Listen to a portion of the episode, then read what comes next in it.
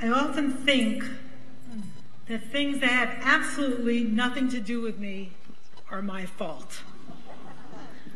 For instance, I'm driving in Manhattan and I hear a honk about three blocks away. I say to my husband, What did I do wrong? What did I do wrong? He's like, Nothing, nothing. Calm. Here's another example. She was about a year old and fairly feral. She came from Texas and had probably been a farm dog and had never lived indoors. Suddenly, she was living in a Manhattan apartment. Lo and behold, she wasn't toilet trained. She chewed up her couch. Of course, we fell head over heels in love with her. when I took her to the dog run, she played very happily with all the other dogs.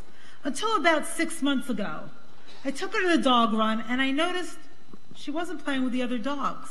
She was just sitting by my side and not doing anything. I kept saying, Go, go play with the other dogs.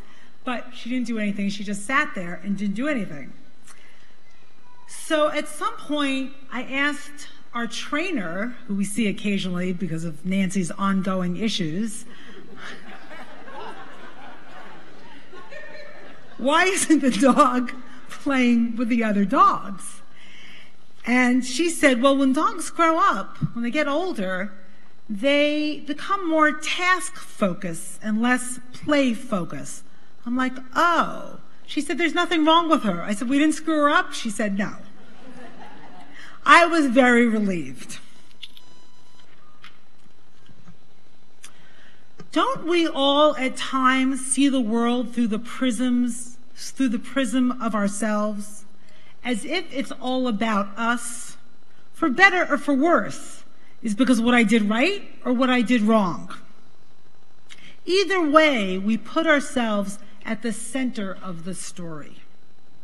When the reality is that each of us is so very small against the expanse of the cosmos a cosmos we can barely understand, not only because we are so small, but because we pretend to be so very large.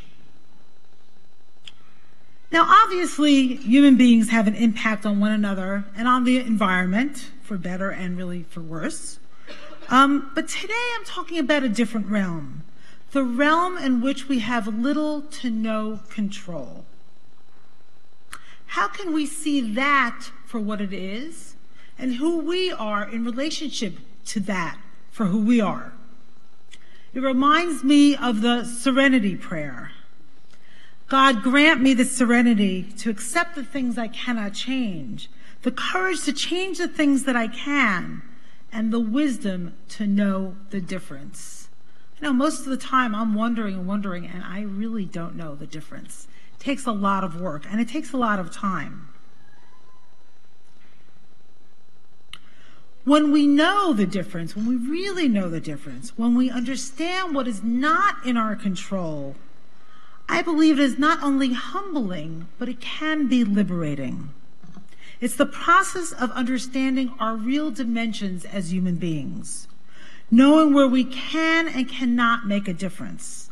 I call this process right sizing ourselves. There's a story in the Talmud, as it happens to be, exactly about this theme, and it's also about Hanukkah. It's about Adam Harishon, the first person ever created, Adam, who suffered from the same consciousness that many of us do. The consciousness that says, it's all because of you. Here's how the story goes. As Adam noticed how the days slowly became shorter and shorter and darker, he said, Woe is me, oy li. It's because of my sin that the world is getting darker. And oy vey, and will return to the original chaos, tohu vavohu. And that must be my death sentence that I've been penalized with from the heavens. So he saw what was going on and he saw it's, and he, and he thought, it's all my fault.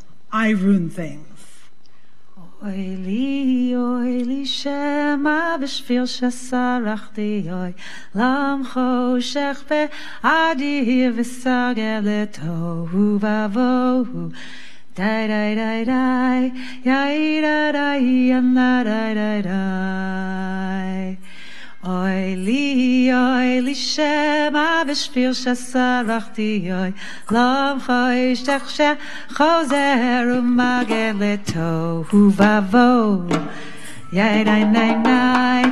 Hi, ay, ay, ay, ay, ay, ay, ay. Oi, Lee. Oi, Lee, Adam says, in the darkness and the terror that the world was coming to an end. But somehow, even in this moment of desperation, Adam, the first Adam, was able to come to prayer. He prayed and fasted for eight days.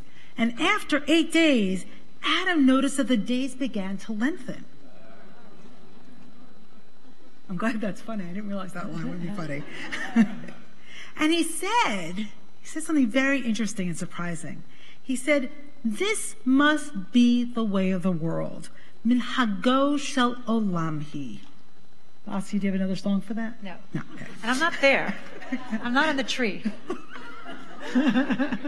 I'm right here, in front of you, in front of you.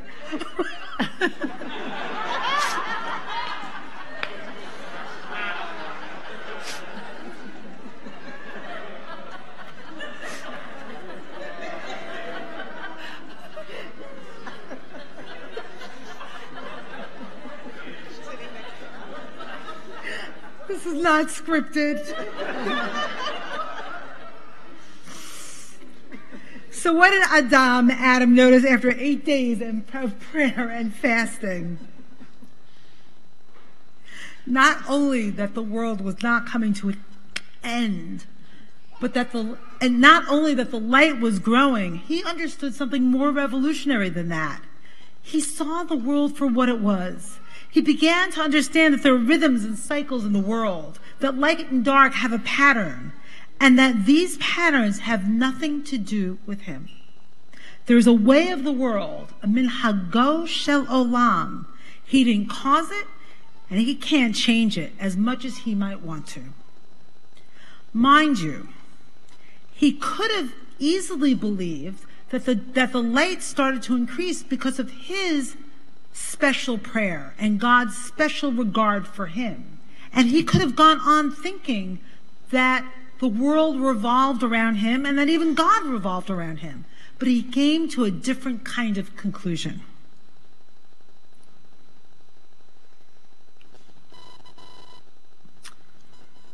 What's really interesting here and kind of su- surprising is that the kind of prayer he engaged him, he, ga- he engaged in, got him out of the way of his own vision so that he could see things more clearly. Prayer gave him the gift of getting outside of himself, seeing beyond himself. And not only that, there's another surprise here. Once he understood that the world was beyond his control, you might have thought that he would become passive. It makes sense. There's nothing I can do about it. This is the way it's going on. This is the way it's going to continue. I think I'll just lay back. Instead, he became a person of agency. He celebrated for eight days as the light grew longer. And the next year, he celebrated the eight days before the solstice as the days were getting darker and darker. And the next eight days after the solstice as the days were getting brighter and brighter. Perhaps he was celebrating those first eight days in an effort to remind himself that during these very scary days of dwindling light, the light will return. The first Adam, Adam Harishon, is a human being who has matured. Now, here we stand in the coldest season, in the darkest season, and this holiday begins as the moon has almost disappeared on the 25th day of the Hebrew month of Kislev. And what's really interesting about this festival is it's the only festival that has a Rosh Chodesh, a new month, um, in the middle of it. Right? So the moon, when the holiday starts, gets darker and darker and darker, and then disappears entirely. and then is born and begins to become light again.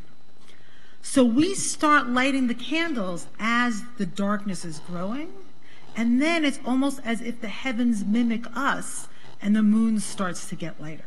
Right? So by the eighth day, we have a small sliver of a moon. And tonight, I think, would be the darkest night. We have six candles. So here on earth, amongst human beings, um, it's a bright night, but in the heavens, it's a dark night.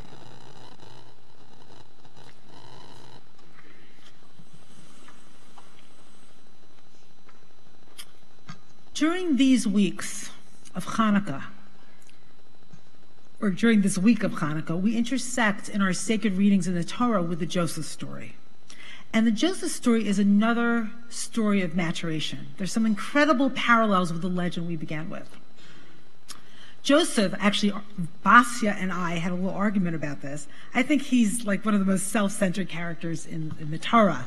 Um, she's more of a, a, Joseph kind of person. No, not that, not that she's self-centered, but I mean, she supports I'm Joseph. She's, was, she, she doesn't see him that way. You can't talk.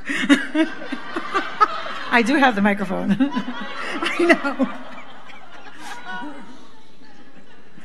He's his father Jacob's favorite son. His father gives him this multicolored coat to show his favoritism, which I know isn't his fault. But he does go and tattles on his brothers. And, and then he tells them these dreams that are all about him being the center of the universe. I won't go into the details, and about their sort of, you know, worshiping him. So they hate him for a good reason. And then the brothers take him down, way down. They strip him of his multicolored coat, they throw him into a pit, and they plan to kill him. But instead, he is sold into slavery, taken down into Egypt. So the Joseph story is a wonderful story. It starts in page in, in chapter 37 of Genesis and goes to 50, uh, uh, chapter 50. I definitely recommend you read it. It's a detailed, wonderful novella. But to make a long story short, after many ups and downs in, J- in, Joseph's life, he becomes a viceroy, and his brothers come to see him because there's famine in Canaan. And they leave and they want food. And he kind of starts to play with them in, a, in, in you know, as a person who's taken revenge. And what they do differently this time than last time is they protect their younger brother Benjamin and they have compa- and, and they have compassion for their father. They want to protect Benjamin and their father. But until the end of their lives, they hold this guilt. And they say to Joseph in the last chapter of Genesis, Forgive, please, the transgressions and sins of your brothers, for they committed evil toward you. This is the message they send to Joseph through messengers. And now please forgive the transgression of the servants of the God of your father. And Joseph wept. And he says back to them, As for you, you meant evil against me. Like he acknowledges it. But God meant it for good, to bring to pass, as it is this day, to save the lives of so many. So what Joseph does is recontextualizes the acts, the horrible acts of his brother, and in doing so, is able to forgive them. And in doing so, understands that this is a much bigger story than either their acts or his acts represent. Right? He came to Egypt to save life. So if we think back to the legend, Adam and Joseph and his brothers all emerge from the darkness of self absorption and see that they are part of a larger picture, a larger story, a vast universe unfolding. They all, one can say, are shattered by the darkness, but emerge as one able to offer the world's gift, to offer the world their gifts, rather than one who wants attention from the world for their gifts.